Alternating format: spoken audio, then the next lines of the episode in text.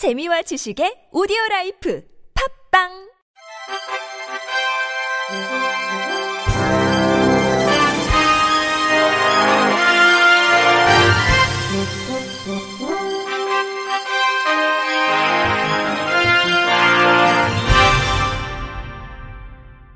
청취자 여러분 안녕하십니까? 3월 넷째 주 주간 KBIC 뉴스입니다.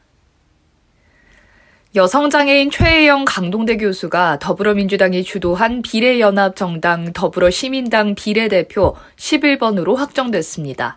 1번부터 10번까지는 원외 정당 및 시민사회 추천 후보자가 예정대로 배치됐습니다.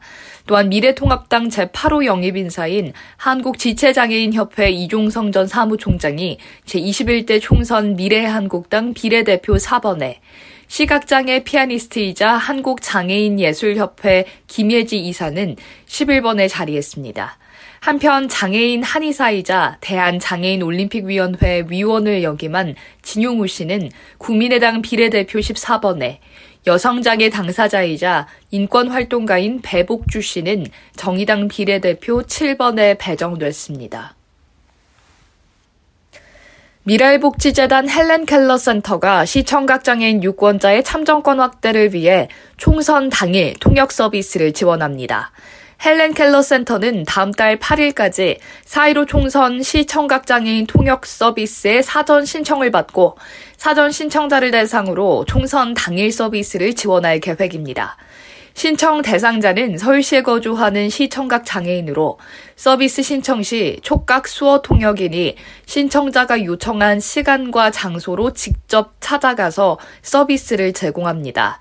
서비스 내용은 투표 절차 설명, 투표장 내 동선 안내, 투표 용지 설명, 기표 용구 사용 방법 안내, 투표 보조 용구 신청 등입니다. 미랄복지재단 헬렌 켈러 센터 홍유미 팀장은 촉각만이 유일한 소통 수단인 시청각 장애인들을 위한 투표 편의가 전무한 상황에서 총선 당일 투표소를 찾는 시청각 장애인들이 어려움을 겪을 것이라고 보고 통역 서비스를 제공하기로 했다고 취지를 밝혔습니다. 이어 향후 공약집 통역 등 관련 서비스를 확대하고 중앙선관위에도 진정을 넣어 시청각 장애인도 비장애인과 동등한 참정권을 보장받을 수 있도록 활동할 계획이라고 덧붙였습니다.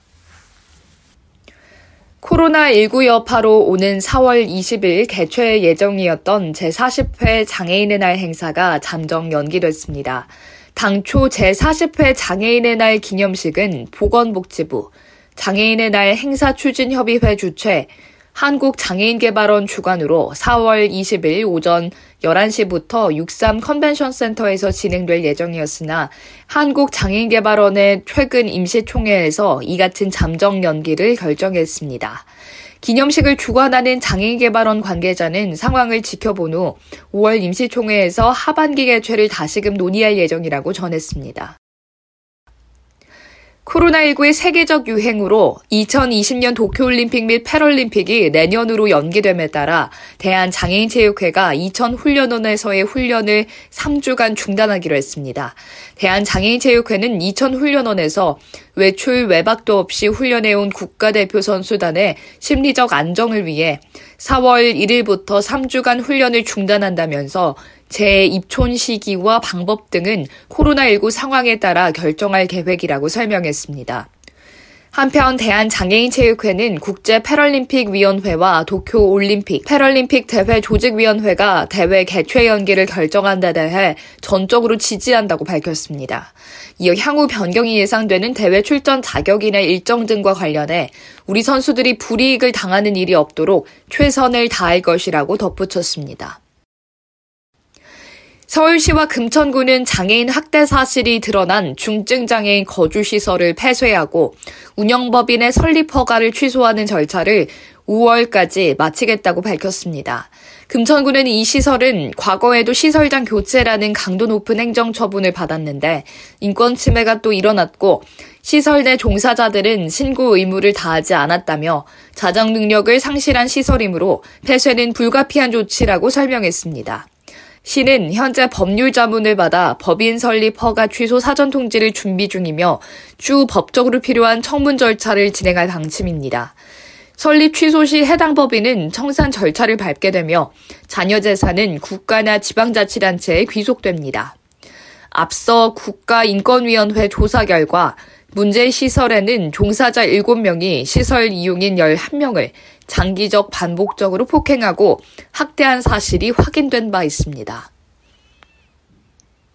교육부가 평생학습도시 특성화 지원 사업 공모 결과를 발표했습니다. 이번 공모에는 총 167개 도시 중 61개 도시가 참여했으며 광역시도의 예비심사와 국가평생교육진흥원 심사위원회의 본심사를 거쳐 총 17개 평생학습 도시를 지원 대상으로 선정했습니다.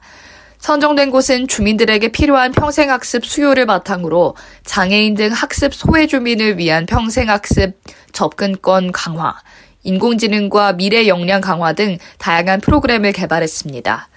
충북 청주시는 장애인의 평생 학습 참여가 확대될 수 있도록 장애인 취업 및 자격 과정을 운영하고 장애인 대상 전문 활동가를 육성하게 됩니다. 서울시는 올해 강남권 보도에 대해 장애인의 시각에서 보행 환경을 진단하는 교통약자 이동 편의 시설 실태 전수조사를 시행합니다. 실태 전수조사는 누구나 안전하고 걷기 편한 서울 조성을 목적으로 지난해 처음 강북권 보도를 대상으로 실시했습니다. 이달 중 조사 수행기관을 선정해 오는 8월까지 조사를 완료하고 9월부터 올해 보도 정비 예산을 활용하거나 내년 정비 예산을 편성해 정비해 나갈 계획입니다. 조사 내용은 강북권과 동일한 5개 시설에 대해 조사하되 올해는 설치 기준 부적합 시설뿐만 아니라 설치 기준 적합 시설을 포함한 보도 위 모든 시설을 조사합니다. 한국장애인개발원이 미자립 장애인단체 및 장애인 개인을 대상으로 이룸센터 건물 내 incubating 사무실을 무상 지원합니다. 개발원은 오는 4월 8일까지 서류를 받아 이룸센터 운영위원회 입주 심사 후 오는 5월 중 최종 선정단체를 개별 통보할 예정입니다. 선정된 장애인단체는 5월 중 임대차 계약 및 오리엔테이션을 거쳐 6월 내로 입주하고 1년간 17평 규모의 사무실을 무상으로 임대할 수 있습니다. 비품과 인터넷이 무상으로 제공되며 계약 만료 후 평가를 통해 한 회에 한 해 1년 연장이 가능합니다. 이상으로 3월 넷째 주 주간 KBIC 뉴스를 마칩니다. 지금까지 제작의 이창훈, 진행의 유정진이었습니다. 고맙습니다. KBIC.